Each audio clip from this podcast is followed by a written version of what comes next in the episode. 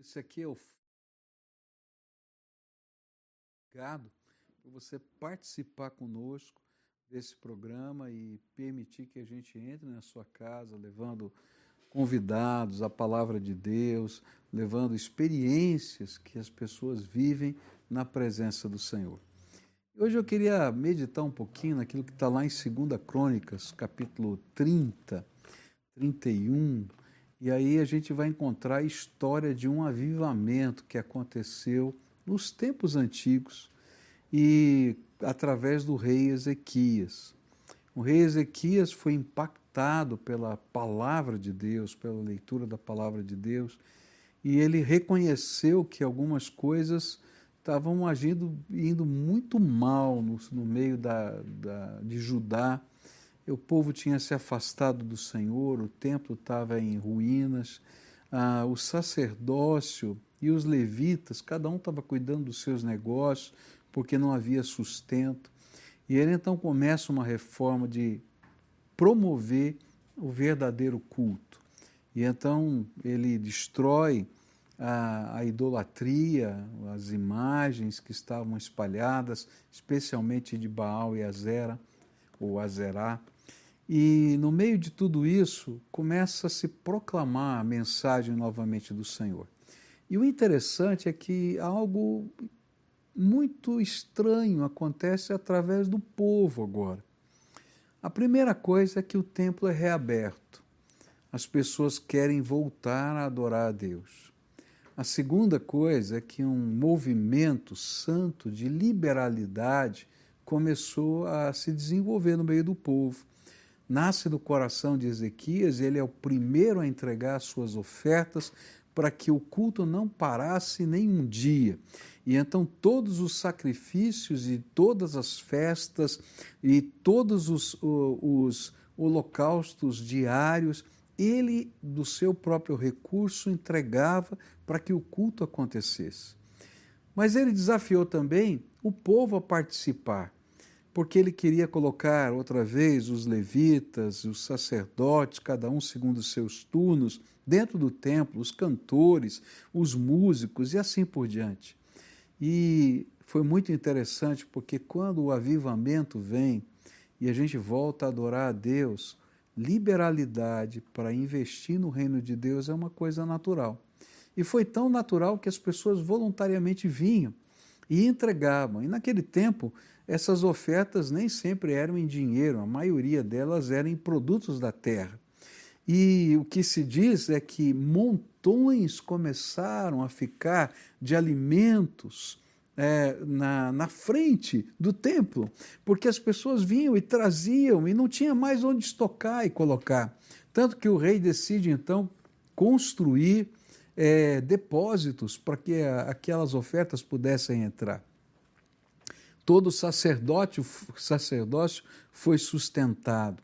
E uma coisa bonita é que, apesar de ter tantos recursos, o rei não mandou parar. Em outras ocasiões, Moisés, por exemplo, mandou parar. Ele disse: não, isso aqui tem que continuar, porque é obra de Deus, isso é mover de Deus. Nós vamos preparar os depósitos para cumprir o que o restante da lei diz, porque a Bíblia diz que os dízimos eram também usados para atender o pobre e a viúva. E então todo o sacerdócio foi colocado, todos os levitas, mas os mais carentes da terra também começaram a ser assistidos. O que me chama a atenção é que quando o mover de Deus passa, nada é pesado, nada é sacrificial. A gente faz isso com alegria. Os levitas puderam se dedicar ao louvor, os sacerdotes à ação do templo e o povo a honrar aquele que merece honra, o Deus vivo e todo-poderoso. Que um avivamento possa acontecer nas nossas vidas que o culto seja restituído no meu e no seu coração todos os dias. Porque se a gente viver assim, pode ter certeza, o Senhor há de nos abençoar. E termina o texto com uma expressão muito bonita, que diz assim: E tudo quanto Ezequias fazia, prosperava enquanto todo o seu coração estava focado em fazer a vontade de Deus. Sabe, tudo vai, vai bem quando a gente coloca o Senhor em primeiro lugar. E nada fica pesado. E você dá os seus dízimos, as suas ofertas, não porque é um peso ou uma obrigação, mas porque é expressão de louvor e privilégio de caminhar com o Senhor. Esse é o face a face. Espero que você fique conosco até o final, porque tem muita coisa boa para chegar.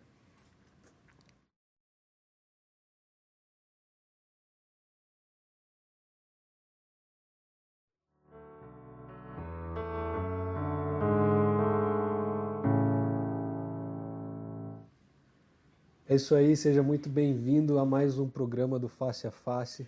Que o benção. que aconteceu hoje? O Lelo emagreceu? Pois é, é, eu ia comentar sobre isso agora. Se você não está me reconhecendo, eu vim substituir o pastor Lelo. Ah, Meu nome é Guilherme, eu vim, né? Vamos ver se eu chego no nível dele, né? É um, é um, são um cargo difícil de se preencher aí, um homem habilidoso. Mas eu vou estar aqui hoje lendo as suas mensagens, você que está assistindo a gente, as suas perguntas. Já quero te incentivar a assistir o programa e interagir com a gente. Então, se você está nas redes sociais, assistindo aqui o Face a Face, pelo YouTube do Pastor Pascoal, pelo YouTube da PIB, pelos nossos canais no Facebook, eu te encorajo e te convido a compartilhar pela essa live. Super. Pela rede, é que pela rede super não dá para compartilhar. Ah, Mas se você que está assistindo pela rede super, liga lá para alguém, avisa no WhatsApp, fala, ah, liga aí no canal da rede super. Mas se você está pelas redes sociais, compartilha com alguém no WhatsApp. Eu, se fosse você, estivesse assistindo assim, entre para ver o Lelo Magro. é, uma, é um bom milagre aí, de é, fato. Né? Mas manda para nós a sua pergunta. E para quem não sabe, eu vou ele é tá meu sobrinho aqui. também, viu? É isso aí, é verdade. É. Somos, somos uma grande família. Então, é, hoje eu queria apresentar o nosso convidado. Aqui com a gente está Alexandre Monte Serra Budal.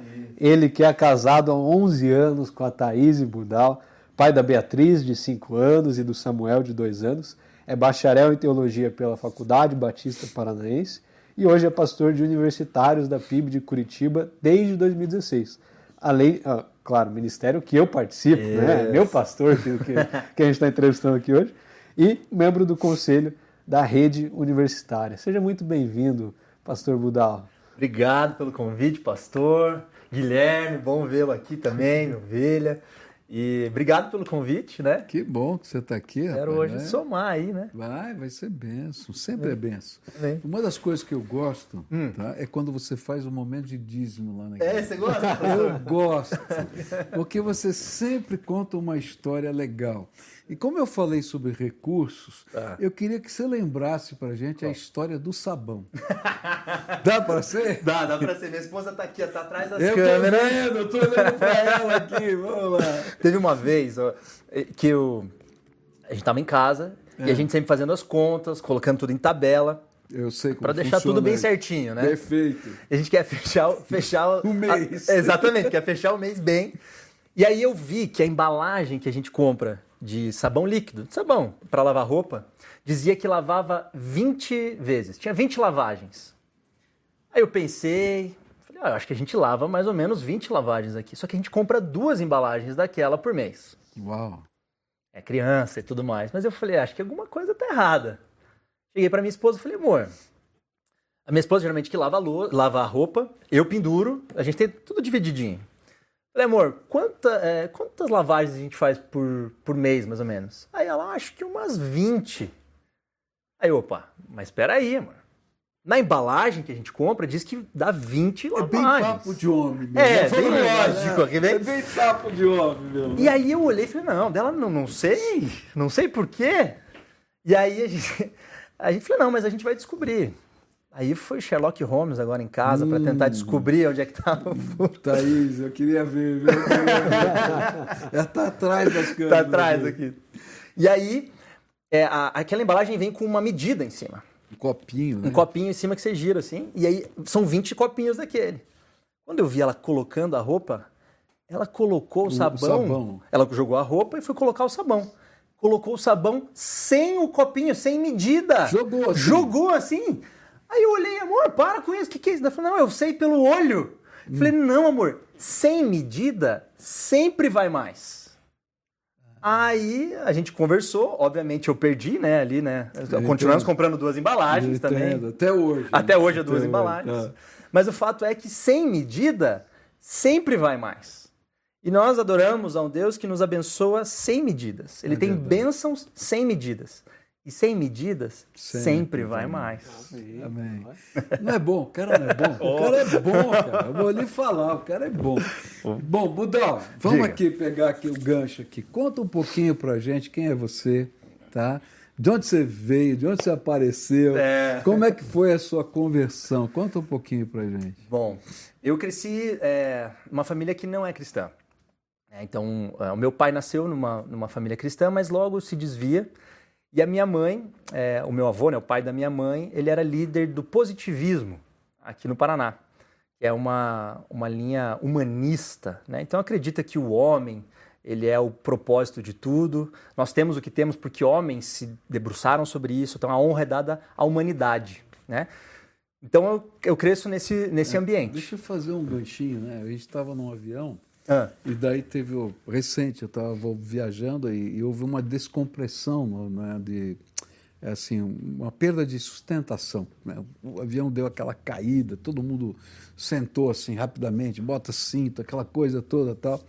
E, e chegou no, no, no final da viagem, é, a senhora que estava lá na frente, quando pousou o avião, falou assim: gente, olha, nós aplaudimos o, o piloto, né? E, mas eu queria, se vocês me permitissem, fazer uma oração agradecendo a Deus, porque Ele esteve conosco. Aí fez a oração e a senhora que estava do meu lado disse assim: piloto estuda a vida inteira para isso e quem recebe o louvor é Deus. Tá tudo errado. Essa era positivista. linha de Augusto Conte. Positivismo clássico. Essa era a linha do meu avô. Muito respeitoso. Ele era um médico, um psiquiatra aqui na cidade. O CRM dele era mil. Opa. E é antigo. E ele era um senhor muito querido, sempre foi muito querido na cidade, Montserrat, se você conhece, né? Dr. Paulo de Tarso Montserrat. Mas a gente cresce nesse ambiente. Então ele não dá base é, é, de nenhuma religião para nenhum dos filhos. E naturalmente os filhos também não dão para os netos. Então isso fica muito solto. Então eu cresço nesse ambiente, assim. Então na, minha avó, da parte do pai, até me levou na igreja algumas vezes, mas isso não chegou ao meu coração na infância e tal. Mas na adolescência, é, o meu pai é músico, né? o meu irmão é músico, minha irmã é musicista, então é família de artista da parte do meu pai. Da minha mãe também tem alguns. E, e eu sempre amei música. É, a música sempre foi algo que, que eu gostei muito.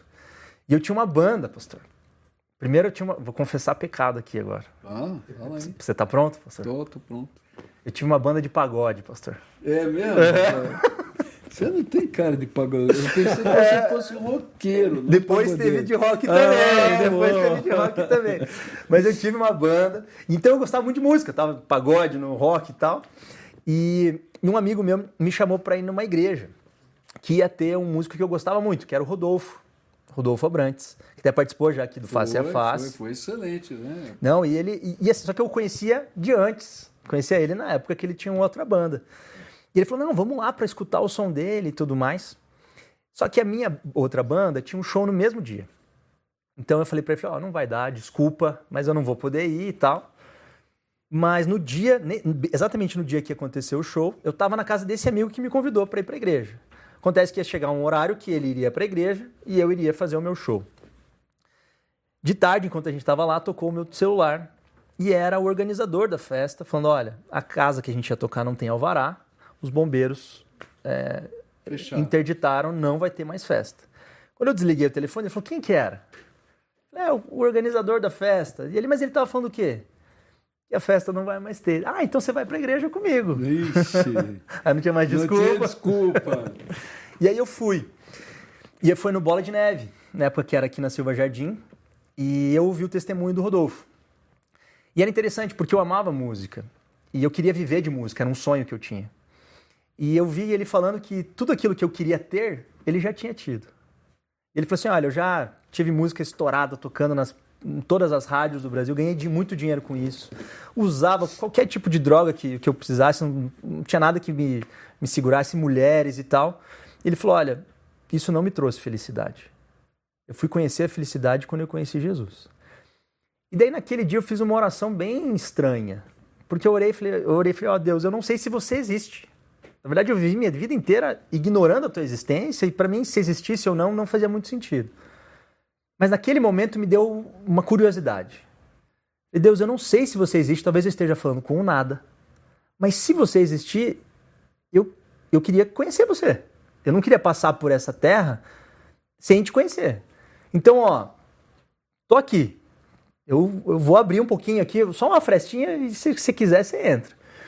E aquele dia Deus se revelou para mim. Foi dia 24 de novembro de 2007. E, e, foi incrível, assim, naquele que dia. Idade você tinha, Eu tinha 16 para 17 anos, 16 anos.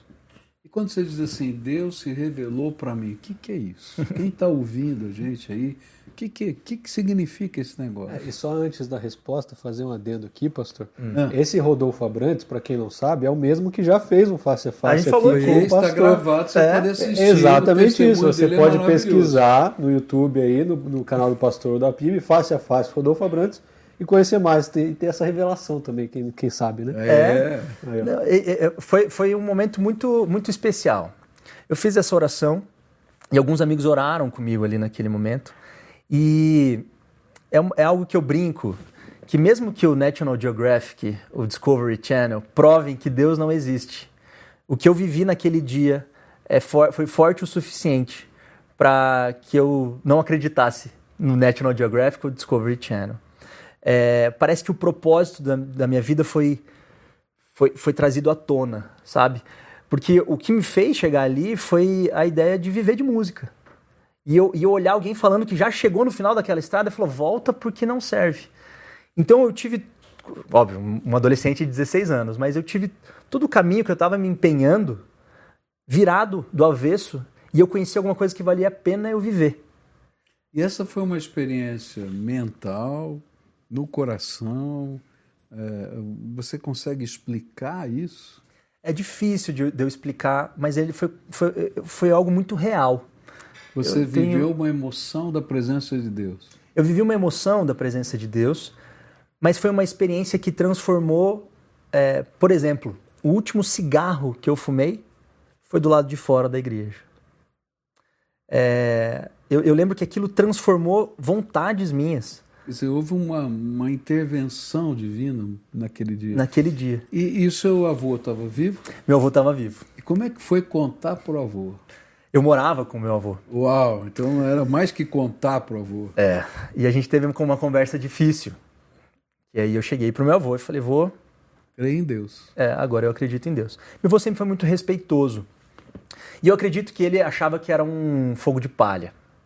Que era só, ah não, filho, isso é só sensação, só sentimento. Isso aí vai, vai passar. Ele não falou, mas ele tratou como se fosse. Quase como um psiquiatra. Exatamente, exatamente. E era interessante que, como psiquiatra, várias vezes ele falava para alguns clientes dele, que ele chamava de cliente, não paciente, ele falava assim: olha, talvez procure uma igreja, para você talvez pode ser bom. Então ele, ele até encaminhava, porque ele, ele, respeitava muito esses limites. Mas eu lembro que quando eu decidi é, virar pastor, quando eu entendi o chamado e é, é, quando eu aceitei o chamado, aí foi diferente. Ah, conta isso, agora eu fiquei curioso. porque aí eu fui sentar com ele. E aí eu conversei com meu pai, conversei com a minha mãe, e o meu avô era alguém muito importante para mim, morava na casa dele, falei, vô, eu entendi que eu preciso ir pro seminário, eu tenho um chamado. Ele, como assim? Eu falei, vô, o senhor não é um sacerdote da sua religião? Ele falou, eu entendi que agora eu vou ser um sacerdote da minha. É porque eles consideravam um sacerdote do positivismo. Do, do positivismo. Ele entendia o, o positivismo como religião, não como filosofia. Então, tanto que existem igrejas até hoje, né?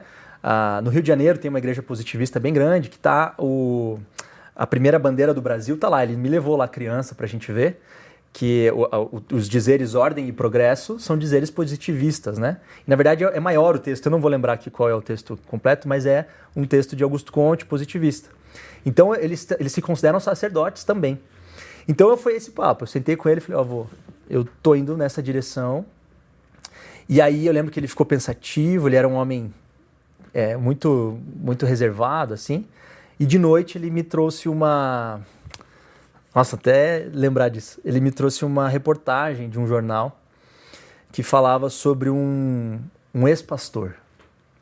E ele veio para o Brasil, ele era americano, tinha vindo para o Brasil e tinha vindo estudar linguística nas, aqui com, os, com as tribos indígenas. E dentro da, dos estudos que ele, que ele fez dentro da, da tribo, ele chegou à conclusão que Deus não existia, aquele pastor. E aí ele chegou para mim e falou: Filho, é, leia isso daqui, acho que isso vai fazer bem para você. Uhum. Aí eu li. E eu falei: Olha, essa foi a experiência dele, mas é, isso não muda a minha experiência. Aí eu lembro que ele ficou bem pensativo, quieto, assim. E eu falei: Vô, eu acredito em Deus e eu, e eu e eu acredito que ele, ele transformou a minha vida e aí falei, ele pode transformar a sua vida também. Minha avó tinha acabado de falecer também. E aí ele me escutou assim, quietinho.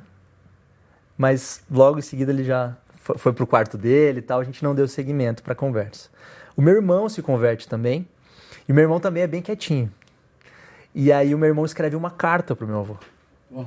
E ele explicando o que ele estava sentindo, o que ele tinha vivido que o meu irmão também é muito racional. Quer dizer assim, aí o teu avô está dizendo, estão levando a minha família inteira aqui. O que, que eu faço? Estava cercando, né? E aí o meu avô responde a carta, com outra carta. Meu avô era um homem muito quieto, né? muito sábio também quando ele soltava e tal, mas ele era muito quieto. E ele responde com uma carta também para o meu irmão, eles, eles se trocam cartas morando na mesma casa. Uau. E... Poético. É, né? E aí, e eu sempre fui mais falador, e meu irmão sempre foi mais quieto, meu avô também. E eles vão se respeitando com a carta, vão, vão, vão se falando. Mas o, o vô não se converte, mas é, ele, ele teve muita mágoa na infância mas e tudo mais. Até, tem um livro que eu estou tentando lembrar. Quem foi que falou sobre Nárnia? C.S. Lewis. C.S. Lewis. Ele troca cartas com, com, com alguns pensadores e escreve um livro depois dessas cartas, não é? Sim. Se não me falha a memória, né? Eu estou tem... curioso para ler essas cartas. Boa, né? boa, boa. Eu vou ver, a gente tem, acho que meu irmão tem. Olha, eu trago. seria interessante, né? É, e, e o vô tinha, ele tinha essa, é, ele era muito respeitoso, muito tranquilo, assim, mas ele, ele foi, um, foi um, um, caminho interessante, assim, da gente trilhar junto. É, ele era um homem, um homem muito especial, mas não conheceu Jesus. Ele teve muitas marcas na infância. O pai dele era um, era um religioso, católico, e, e, tinha muita hipocrisia. Então ele vivia algo fora de casa, algo dentro. Isso marcou muito a vida dele. Marcou profundamente a vida dele. E ele não resolveu isso até o final da vida. Ok. Aí você se converte. Como é que aparece Thaís na sua vida? Ah, ah isso, é, isso, é, bonito, hein? É, Essa é uma das é melhores a Thaís partes. aparece aí na sua história. Bom, eu, eu me converti no Bola de Neve, mas eu não consegui criar raízes lá. Fui umas duas semanas lá e não, não, não consegui me encaixar. Então, esse mesmo amigo falou: ah, a gente vai na PIB também. Falei, ah, então vamos na PIB. E aí eu vim sexta-feira aqui, tinha, tinha acabado de fazer 17 anos. E aí eu vim aqui na, na sexta-feira. Tinha um menino. Adolescentes. Adolescentes. Tinha um menino maluco que pregava descalço lá. E aí eu achei interessante aquele menino maluco. E eu falei, olha, o nome dele? Mich... Alguma coisa assim. Alguma coisa assim. Michel, Michel, Talvez, Michel, isso, é, isso, isso. Jogava farinha na cabeça. Isso, essas coisas assim. Eu falei, nossa, fazia, interessante. Fazia, como é que era? Oferta para entregador de pizza. Oferta, oferta para entregador de pizza. Carregava os caras no colo, Sim. pegava o mais pesado para colocar nas costas. Pegava, mas tinha lá um que batia também o, o McDonald's. McDonald's no liquidificador, era esse cara mesmo. Eu olhei e falei, olha, interessante isso aí. E aí eu lembro que eu vim, e daí tinha uma menina que ministrava louvor. Hum. E aí eu vi ela ministrando louvor e eu achava muito bonita a voz dela. Mas não, né, não, não tinha nada, não, não, tinha nada. Mas eu, eu, acho que ela namorava na época, inclusive. Eu achava bonita e tal. E, e a bonita voz dela, que me chamou muita atenção de primeira, assim. Então, eu entro no louvor, porque como eu gostava muito de música e tudo mais, eu falei, ah, então eu vou entrar aqui. Comecei a tocar baixo e tal, cantar de vez em quando. E ela virou muito minha amiga. E a gente ficou amigo mesmo, assim. Tanto que, né, a gente não tinha nada. E aí, é, teve um... Vocês estão reparando que ele, de vez em quando, perde o seu olhar atrás das câmeras? é que ele tá... tá lá, ó. Ai, ai, mas é isso mesmo. E aí teve uma época, não sei se você lembra da gripe suína. Lembro. Da gripe suína. E aí eu fazia cursinho E aí a gripe suína foi uma, uma, uma um preparatório para a pandemia, talvez, é, não sei. Sim. E aí as aulas pararam por algumas semanas e tudo mais. E eu comecei a ajudar num culto que acontecia quinta-feira à tarde aqui, que era o culto da Vitória. E aí essa menina que ministrava o louvor era minha amiga, e ela ministrava o louvor, e ela falou: tô precisando de ajuda para tocar. Eu falei: ah, enquanto tá na gripe suína, eu posso vir ajudar. E vinha pouca gente no culto ali e tal. E, e eu lembro que um dia, num culto de adolescentes, eu estava mais próximo dela e tal, eu eu estava no ginásio, os adolescentes aconteciam no ginásio, e eu olhei da janela lá de cima do ginásio que dá pro, dá pro todo. Eu era tava nos valentes de oração, e eu virei para a janela e, e a vi lá, lá embaixo no todo assim. E naquela hora eu, o, o, sentimento estava estranho. Hum. E aí eu achei estranho aquele sentimento no meu coração e eu fui orar. Entrei numa salinha de oração que tem embaixo, falei: "Deus, eu acho que esse sentimento tá muito grande para caber aqui dentro". Então eu entrego para o Senhor. Na hora certa, você me devolve. Se você não quiser devolver, também não devolve. Mas eu tô achando que eu tô gostando da minha amiga. E aí, quando eu saio da salinha, eu terminei meu tempo de orar, tá ela ali parada. E eu chorando. Ela, tá tudo bem? Eu falei, não, tá tudo bem, sim. Deixa eu ir embora daqui. Mal sabe você que eu tô chorando por sua causa. Exatamente. E aí teve um dia no missionário aqui na igreja. E Deus confirmou no meu coração. Eu pedi algumas, alguns sinais. E eu até, um dos sinais foi que uma mulher mais velha viesse falar comigo, né? Esse era o, um dos sinais que eu pedi. E uma mulher mais velha veio falar comigo. Demorou. Eu, nossa, eu, eu, ia no encontro das senhoras e ficava esperando alguma, alguma senhora vir trazer a palavra para mim. Ninguém me dava palavra nenhuma, pastor. Aí veio uma, uma mulher mais velha um dia e, e entregou. Falou: Olha, eu acho que o que você está pedindo para Deus é tempo, é tempo de ir. E, e Deus está confirmando isso. Eu falei: ah, Amém. E aí a gente, e aí eu nesse missionar, eu fui lá, chamei ela para conversar, falei: "Olha, eu tenho orado por você. Tem um sentimento no meu coração. Eu orei, Deus confirmou no meu coração, agora quero, a gente tem que orar, ver se Deus confirma no seu". Eu fui direto assim. E aí ela concordou em orar. E ali a gente começou a, a orar por isso e logo a gente já começou a namorar, né, meu amor? E aí estamos estamos aqui hoje, né? Aleluia, graças a Deus. Missionar, ó. Era o casamento. Não, não. Aqui foi, foi benção. E aí, hoje você trabalha com universitários. Isso. Conta um pouquinho o que, que é esse ministério.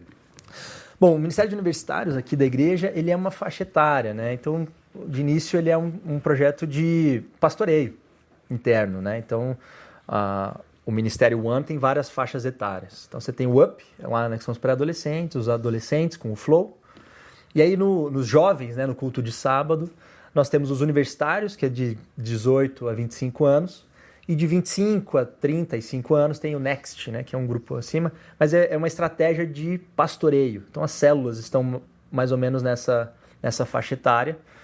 É, então a gente, a gente toca o ministério em células, né? Hoje nós temos é, próximo de 40 e poucas células, 45 células, acho. O Gui é, meu, é um dos meus coordenadores de célula.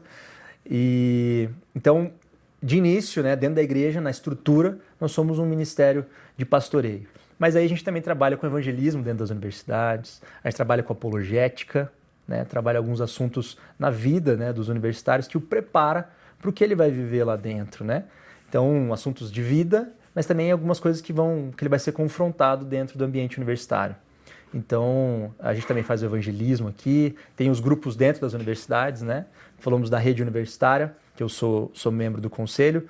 A rede universitária é uma união das igrejas da cidade, que a gente promove esses estudos bíblicos dentro das universidades. E ali a gente tem frutos muito bonitos, assim, sabe? Inclusive, todo o material que vocês usam é produzido por eles. Exatamente. A gente está no segundo livro que a gente produziu, é, em parceria com o Pão Diário, que dá um apoio incrível para a gente. E eles mesmos produzem os estudos e tem são 50 estudos, é um por semana que você pode fazer e aí o pessoal que quer a gente manda. Se o pessoal não tem dinheiro para comprar, a gente manda, ou a gente manda PDF, a gente quer a gente quer aparelhar mesmo é, esse Isso está em quantas universidades hoje? Hoje em Curitiba nós estamos com 35 grupos universitários. Então, é, esses grupos, é, semestralmente, a gente precisa é, re recontar, a gente precisa. Porque, como as grades mudam e tudo mais, isso é um trabalho bem.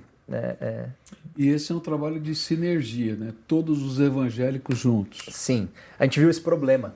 Que o que acontecia? O jovem da PIB entrava na faculdade e aí, na metade do primeiro ano, ele começava um grupo. Aí ele ficava dois anos e meio, três anos, ele começava a trabalhar, começava a estudar, ele precisava largar o grupo. Só que ele largava o grupo, passava o grupo, né? Para um jovem da, do Bacaxiri, por exemplo, ou de outra igreja evangélica da cidade. Só que eu pastoreava ele que pastoreava o grupo. Então eu precisava passar para o pastor dele e a gente começou a ver que ficava um pouco distante da gente. A criação da rede universitária vem para a gente unir todo mundo e todo mundo treina junto. É óbvio que a gente tem limites doutrinários, mas a, a crença em Jesus e tendo Se isso. tiver alguém da, de alguma universidade que não está em grupo nenhum, como é que ele se envolve? Entra no Instagram da rede universitária, tá?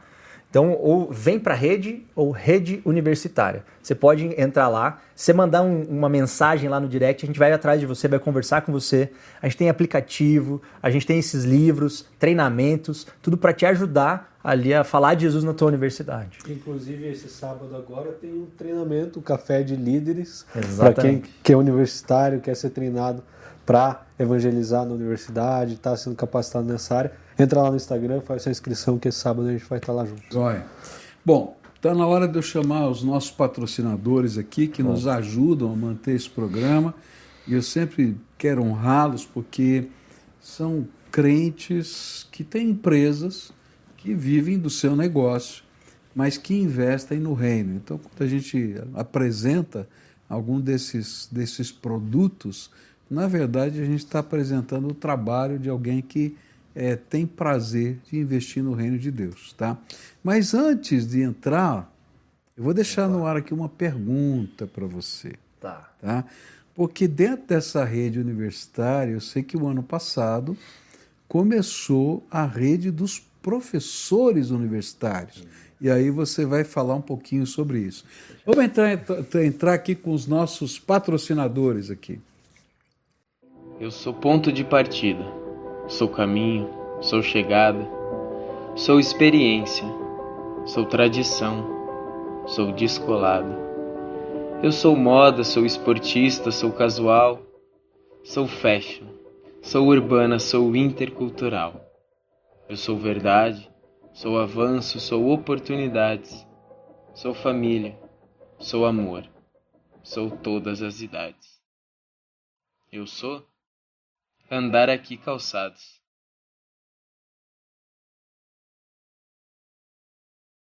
Precisando trocar os pneus? Aqui na Barão tem pneus Pirelli para seu automóvel, caminhonete, SUV e até caminhão. Pneus a partir de 309 reais. Nove lojas em Curitiba e região. Pirelli é na Barão Pneus. O Colégio Objetivo acredita no fazer para aprender e oferece experiências na melhor estrutura da cidade. Aprender é verbo, é ação e ensinar é objetivo. Matricule seu filho. É isso aí, você acabou de ver os nossos patrocinadores e eu queria destacar um patrocinador especial aqui, que é a Débora Rodrigues, né? Ela que trabalha com semijoias e está presenteando aqui vocês, o casal, em especial a Thaís, que está aqui do lado, com um descontinho, agradece ali, ó, Débora. Amor, ó, olha lá, essa baixadinha aqui, ó. Essa aqui é a menina do louvor. Ah, é um desconto em semijoias aí para vocês usarem. Entra aí no contato dela que com certeza você vai é, ser abençoado com esses produtos também. Tá bom? Obrigado, Thaís. Viu? Que Deus abençoe, tá? Inclusive, a gente está com algumas interações aqui. A gente tem a, a Jamie, a Maria, a Nazildo, um monte de gente assistindo com a gente, a Adriana, a Ivone. E tem uma mensagem especial que eu queria ler aqui, que é do Jefferson Oliveira. Ele diz o seguinte: Se estamos servindo até hoje na PIB, Campus Campo Cumprido, é por causa desse pastorzão abençoado, Alexandre Budal. Amamos muito você. Jefferson Bilker, Gabsis e Valkyria. Ah, Pessoal mandando um abraço aí, ó. Opa! Eu servi um tempo no Campus Campo Foi, Comprido, foi. E foi muito especial, foi uma experiência muito. Trabalhou com incrível. adolescentes lá. Com adolescentes lá. Toda sexta-feira. Isso mesmo. Foi um tempo muito legal, assim. E essa é uma família incrível, incrível. Esses três são mu- muito Estou muito feliz de ter vocês na minha Olha, vida. eu vou dizer, vocês viraram cobaia, porque eu queria que ele melhorasse na pregação, botei ele para pregar toda semana. viu? Olha, E ficou bom, viu? E ficou bom, viu? Que joia. Não, eu tô brincando, gente, mas ele foi lá cumprir uma missão lá É. que foi designada. Foi muito benção. Amém. Bom, te deixei uma pergunta no ar. Tem mais interação aí, Gui? Não, pode continuar. Tá. É. Então vamos falar, né? A, a rede universitária, ela nasceu dos, dos estudantes. Mas a gente começou a ver que existem pessoas que têm o coração na universidade, que são os professores universitários. E existem batalhas que os, que os estudantes universitários é, é, tri- é, é, têm que duram quatro anos, cinco anos. Mas que para os professores universitários duram A a vida. vida inteira. E vimos que muitos deles estão sozinhos, estão se sentindo sozinhos. Então, surge de um professor universitário o, desejo de criar a rede mestres, para a gente unir as forças com os professores universitários. E, e esse é um projeto que nasce no coração eh, da Jéssica Tavares, do, do Fabiano, são professores e então eles começam a, a trazer os professores para perto. E a gente tem tido encontros, né? O primeiro encontro o pastor estava lá Foi. e a gente começou a trazer esses professores juntos e a gente começou a encontrar pérolas preciosas, né? Professores é, em cadeiras importantes da cidade que se sentiam sozinhos e, e sem voz, às vezes. E então, desde a, né, a, a- professora Angélica, por exemplo, né, que ocupa, é, ela é professora de epigenética na Federal, uma pós-doutora, um conhecimento incrível, crente crente, né? Fenomenal. Incrível, incrível. E mulher de Deus, né? Então Não, e a, conversa. e a ponte que ela faz com a epígene, eu perguntei para ela o que, que é esse negócio de epígene, está acima da genética. né? Isso. Então vai além, né? E ela começou a explicar para mim, e ela começou a mostrar nos estudos científicos, né? Como Deus se revela. Eu falei, meu Deus, que coisa linda. É. Então a gente começou a encontrar essas coisas preciosas, que às vezes ficavam escondidos e às vezes até ah, com medo, né? Então essa virou uma- um, um ambiente de oração, intercessão uns pelos outros, né? Apoio, cuidado, Eles até fazem mesmo. também encontros com palestras e tudo, né? Isso mesmo, a gente faz palestras, então cada vez a gente traz algum preletor que possa abençoá-lo também ali, e tem o tempo de mesa, né, que é o tempo para a gente se conhecer, para a gente gerar esse, é, talvez um network, mas mais do reino mesmo, assim. Até quero falar para você que talvez conheça um professor universitário cristão, seja, talvez você é um professor universitário cristão, nós queremos andar perto de você, você não está sozinho, tá bom? Então, se quiser, manda para mim mensagem no meu Instagram, ou pode mandar também no, é, lá no Re- Rede Mestres, né? No Instagram que a gente tem, que a gente quer andar junto, não quer te deixar andando sozinho, não. Não, e é legal, legal ver a, a pegada né, científica, Isso. mas ao mesmo tempo piedosa na presença do Senhor, né, que vai além do positivismo que a gente estava falando aqui, ou do, do- somente do método científico. Eu, eu fiquei muito impressionado porque, quando eu estava estudando psicologia, teve um professor de teorias e métodos, e, e ele estava falando sobre ciência e fé. Mas ele falava numa perspectiva não, não de uma igreja, mas de um cientista. E aí então ele desenhou uma pizza, assim, um gráfico de pizza, né? Chureou ah, um pedaço da pizza e disse: Isso aqui é ciência. É isso aquilo que cabe no método científico. Se eu disser que não existe mais nada fora disso, acabou a ciência. Mas aqui é o domínio da fé. Alguém acredita em alguma coisa e talvez consiga provar pelo método científico. Mas não quer dizer que nem não, exista e nem que não possa ser provado pelo método científico. Eu falei assim, esse cara me explicou tudo. né? Porque é uma coisa tremenda, né? Porque ele disse assim, se o cientista não tiver fé, ele não descobre mais nada, porque ele tem que crer em alguma teoria para provar ou não provar. Sim. Não é? Ele ainda não tem certeza, mas ele acredita, ele vai tentar. E aí ele vai caminhar nesse sentido, né? É, a, gente, a gente tem uma, uma- várias estratégias de evangelismo nas universidades. E a gente usava principalmente os alunos. E a gente começou a usar os professores também.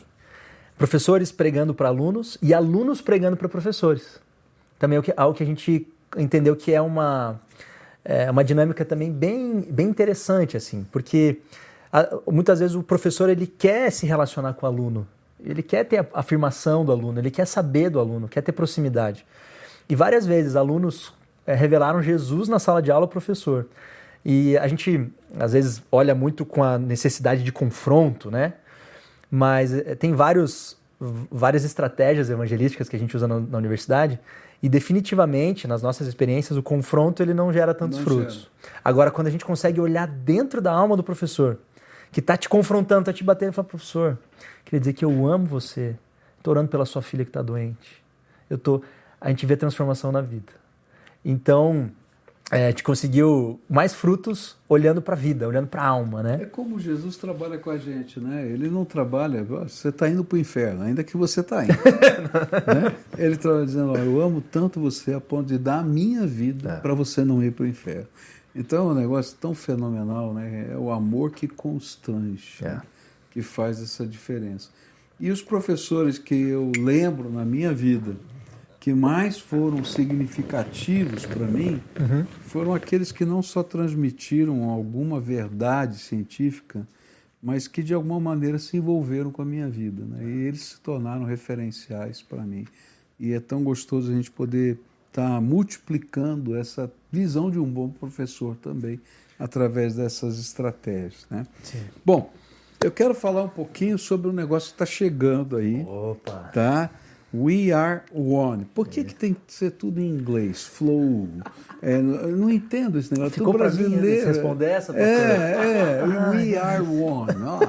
O que, que é isso? Explica esse negócio aí para mim. Ah, a gente tentou fazer um jeito bonito, sabe, pastor? A ideia é que é a nossa conferência. Tinha uma época que a gente fazia retiro no carnaval para unir todas essas faixas etárias que eu falei, né? E a gente começou a fazer um retiro. Só que o primeiro retiro encheu. Ah, não dá. No ano seguinte a gente foi fazer. Fizeram dois. Isso. Também não, não deu. deu. E aí a fila de espera também já tinha estourado. Aí eu cheguei pro Michel e falei, Michel, não dá, não dá, não existe é, chácara que suporte 600, 700 pessoas aqui em Curitiba. Precisamos e fazer você uma. Você já estava com retiros de mais de mil. É, não, não chegamos. É, mas não, não chegava a isso, mas assim, batia perto, assim. Se você olhasse, a gente tinha potencial, porque no final a gente botava o pé no freio para não ter mais inscrição.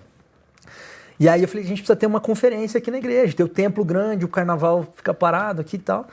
Aí quem inventa, aguenta, né? Aí ele falou, ah, já que você teve a ideia, vai lá e faz. Eu conheço essa tática. Conhece? Conheço, eu conheço. Excelente ideia! Que bom, vai fazer. Lá. É isso aí. Então, desde 2007... Não, 2007, meu amor? 2017. É, 2017 foi quando eu me converti. 2017, a gente está fazendo a conferência de carnaval. Então, no feriado do carnaval, né? E aí, o nome We Are One nasceu de uma. A gente acabado de virar o One, né? O Ministério One.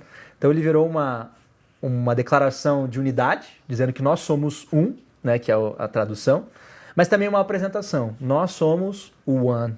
Né? Então, aí nasceu essa conferência. Ela é no início do ano na ideia de ser um, uma injeção de ânimo espiritual, sabe? Para a gente é, buscar Deus junto, então a gente ouvir de Deus, de pessoas de Deus, é, ambientes mesmo para a gente buscar a presença de Deus no início do ano, para a gente ter o gás para o ano, né, ouvir do Senhor que Ele tem para as nossas vidas e já está chegando perto do nosso evento aí. É, agora duas semanas? Duas semanas. Dia 17 e quem nós começamos. Quem é está chegando aí? Só fala o nome das pessoas. Das pessoas. Pregadores, cantores, vamos lá. Ótimo.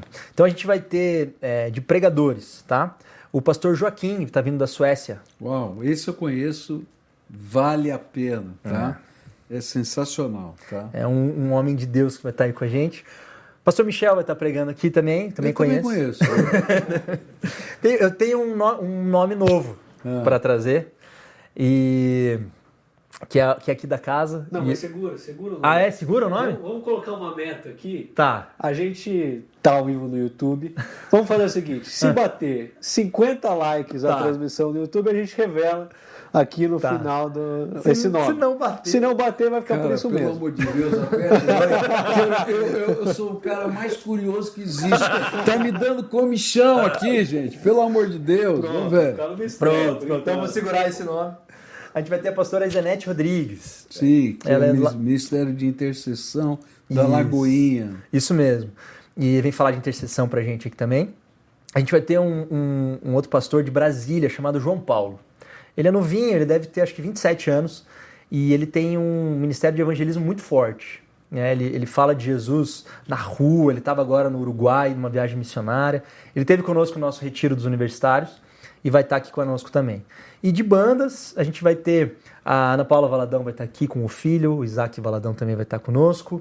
A gente vai ter o pessoal do F-Hop, que é a Casa de Oração de Florianópolis, que vai estar conosco também. A gente vai ter a Gabriela Rocha, também, que é uma menina de Deus lá de, de Niterói, também vai estar ministrando louvor aqui pra gente, além dos nossos ministérios aqui. Os adolescentes vão estar ministrando e também o nosso Ministério de Louvor dos Jovens também vai estar ministrando. Não, vai ser especial. E, e funciona de, de, que, ó- de que dia, que hora, até que dia, que hora? Dia 17, então sexta-feira a gente começa aqui, no culto da noite, no mesmo culto dos adolescentes, né? Então das 7h30 até 10 horas da noite a gente vai estar. No sábado também das 3 horas tem uma sessão e às 7h30 também tem outro. O domingo, os três cultos de domingo, né? Das 9, das 11 e das 7. E daí na segunda-feira e terça-feira os mesmos horários. Das 3 tem uma sessão e às, às 8 começa a segunda sessão, às 3 e às 8 também. E qual o valor do investimento? Hoje, né, a gente está no último dia do, do penúltimo lote, né? Então é, tá 150 reais. É, você pode, se quiser, atrás do link, né? A gente tentou trazer aqui no Lower, parece que deu um probleminha técnico, a gente não conseguiu. Mas se você for no Instagram, tem a, a bio lá no Instagram do, do Ministério One. Se você clicar no link ali, ele vai te direcionar para você fazer a inscrição. No site da nossa igreja está lá também. Você pode fazer a inscrição. Se você não está conseguindo, telefona aqui, vem atrás da gente, a gente dá um dá, jeito. dá o seu número aí para ele, dá, dá para todo mundo aí. O meu número! É, você não Vamos conseguiu lá. 50 likes, agora vai dar um troco. Chama no Instagram, chama no Instagram. Chama no Instagram. 391-4360. Ah! Também é o telefone aqui. Esse é o comercial, esse é o comercial. Aí. Mas no Instagram a gente está respondendo também. É, E eu quero deixar uma palavra aqui bem, é, bem clara. A gente fala sobre investimento, sobre valor, porque a gente tem custo do evento. A gente vai cobrir o custo, tá? Mas se você está ouvindo, quer participar, não tem condições, querido. Isso não vai ser empecilho para Deus falar com você, tá bom? Olha, eu queria dizer que eu sou um testemunho vivo dessa conferência. É. Como adolescente, eu participei de todos os retiros de jovens que teve, desses dois, né? Uhum. Quanto de todas as conferências também. E é muito bom a gente estar aqui nesse tempo juntos, né, como juventude. Deus fala muito, é um tempo especial. Abre seu É. coração e vem e faz a inscrição, porque é- essa tá enchendo, né? Fiquei sabendo Tá. que as vagas estão indo mais rápido que o normal. Tá, existe uma chance da gente che- bater o nosso teto. Então nós já passamos Eu de estou mil. sabendo que tá vindo caravana de São Paulo, caravana de vários Isso. lugares. aí. São Paulo, Rio de Janeiro, tá vindo da Bahia. Um Nossa, pessoal. da Bahia também. Sim. É, eu também me, me espantei, assim. Tem um grupo de Brasília vindo também que entrou em contato com a gente. Ah, um grupo menor já de Minas, de Minas Gerais. Enfim, tem um pessoal vindo para Eles querem ver também o que está acontecendo na nossa igreja. Isso também é muito especial da gente receber aqui. Ó, eu queria dizer que funcionou a curiosidade, viu? A gente estava Ah. em 34 likes Ah. quando eu falei. Em menos de 10 minutos já bateu 64. Ah, então agora fala vou o falar. nome, por favor. Fala o nome aí. É um dos meus pra- é, pregadores preferidos aqui da casa, né?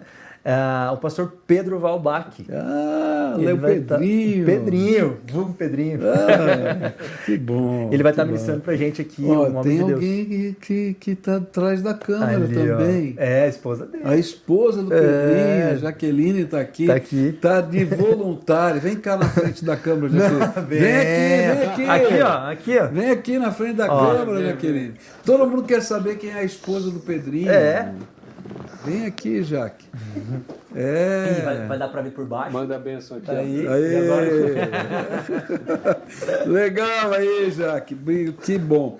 Olha, De novo que deu. Ah, não deu, não Pessoal, cortou. Senta aqui, ó. Senta aqui. Senta aqui. Aí. Ó lá.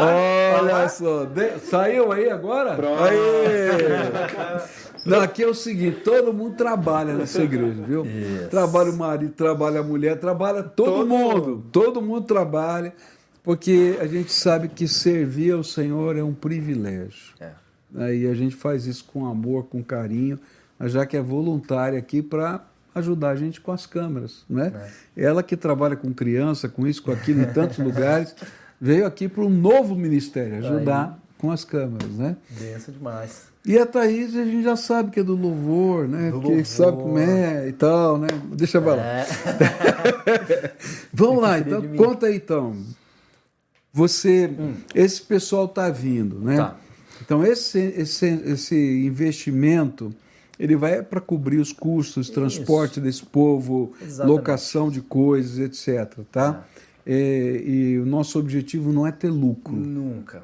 Tá. Então, é isso, acho que é até isso que eu estava encerrando. A gente tem que cobrir. Os, aqui na igreja a gente aprendeu a todo projeto se pagar. Né? A gente leva isso a sério, a gente nunca deixou nada no vermelho, mas também a gente sempre. Né, não, não foi feito nada para. exatamente. É, mas é o nosso coração. Né? Então, se você não tem condições de, de bancar, fale conosco, tá bom? Fala, eu quero participar.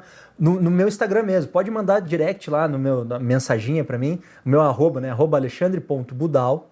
Você pode entrar lá, me manda mensagem, conversa, a gente vai conversar, vamos ver a situação, o que está acontecendo, o que, que a gente pode te ajudar. Mas ninguém vai deixar de receber de Deus por causa de, de valores. Também é um valor que está na nossa igreja, né, pastor? verdade. Sempre foi. É. E a gente nunca vai mudar isso. E tem alguns horários, por exemplo, domingo está livre para todo mundo. do- é, sábado à, à noite, noite. também é livre.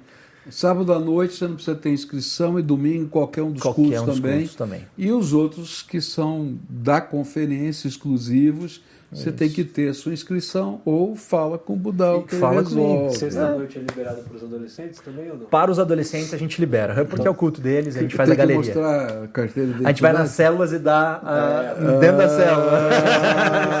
Se quer participar na sexta-feira, Vai estar o pastor, vai estar o pastor Pascoal numa célula de adolescentes lá. Eita, eita, vamos ver lá. Mas aproveitando o gancho aqui, pastor, é, tem uma pergunta muito boa aqui do Raab Jesus, perguntando se tem célula somente para universitário e como que ele pode participar. Legal, a gente tem sim células só para universitários, tem várias células só para universitários.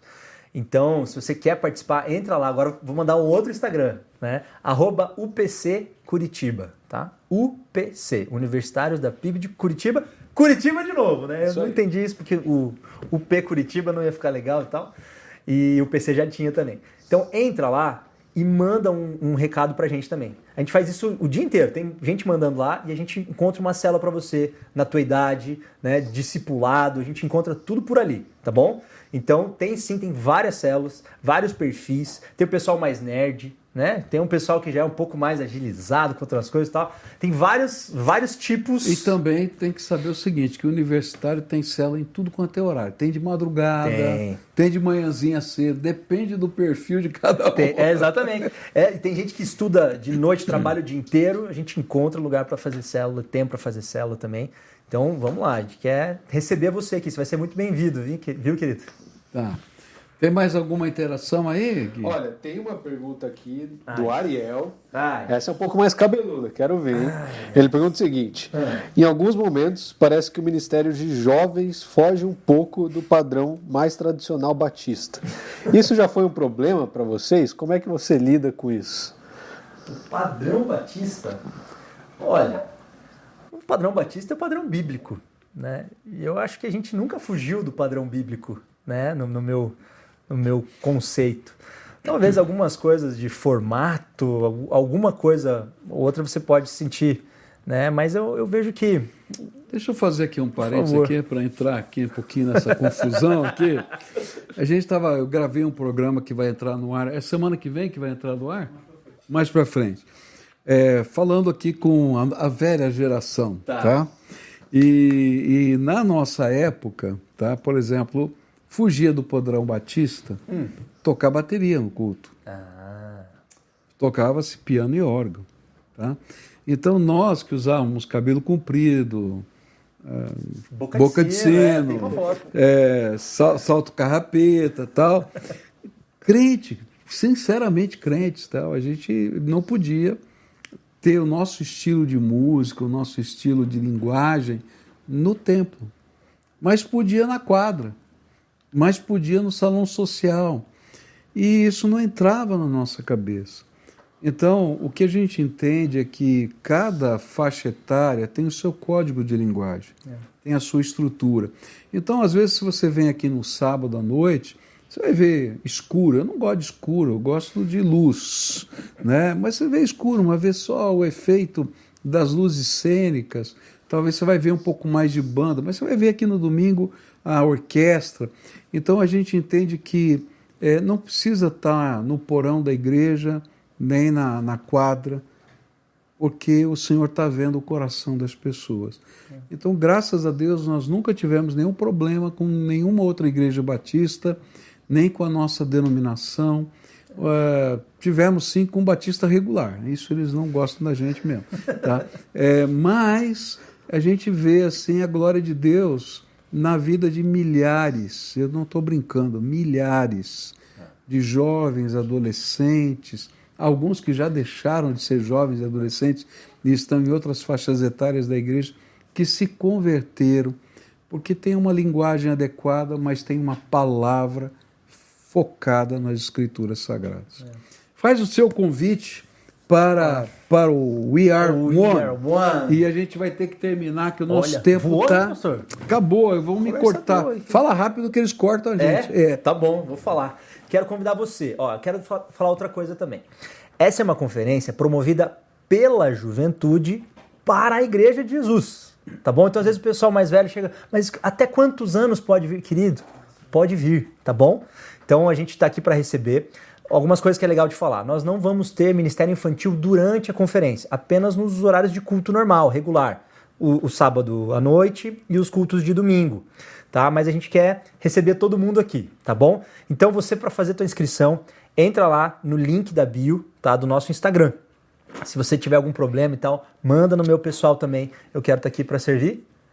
Conseguiu o link? Não? Não. não? Ah, então tá. Pensei que tinha conseguido aqui. A gente tentou muito, tá? E a gente vai ter mudança de lote. Então, quanto antes você fizer, melhor, tá bom? Hoje é o dia. Hoje é o último dia, porque é o último dia de janeiro. E quando muda o lote, vai para quanto? 180 reais. Então faça economia de 30 reais. Agora. Faça, é hoje. É hoje. Gente, eu tenho que encerrar que vai, me jogar em, ah, do cortar. Tem, tem o nosso patrocinador aqui, inclusive do jantar, né? Oh, Agora, tem jantar hoje aqui? Face tem o pessoal do Pasteur Grill. Nossa, é bom, hein? Então, Alésia. Alésia, o marido. É. aí o restaurante Seven Grill e Pasteur da Alésia, nossa irmã aqui da igreja. Vai estar tá aparecendo as informações aí. Hoje eles estão patrocinando esse programa, esse programa estão mandando para nós aí o jantar, o pão nosso de cada dia dia. Opa. Então entra aí com, com, no Instagram deles, no, no, no, site deles e faz um pedido você também, tá bom? Tá. Queridos, eu tenho que sair, senão já vão me cortar. Olha. Esse foi o Face a Face, eu espero que você tenha gostado e esperamos você aqui na conferência. E se você é universitário, não perde a bênção de servir na universidade em nome de Jesus, tá bom? Um abraço para todos. Obrigado, Budal. Obrigado, pastor. Obrigado, Thaís. Obrigado, Gui. Tá. Tchau, gente. Obrigado, intérprete. Aí. tá bom. Até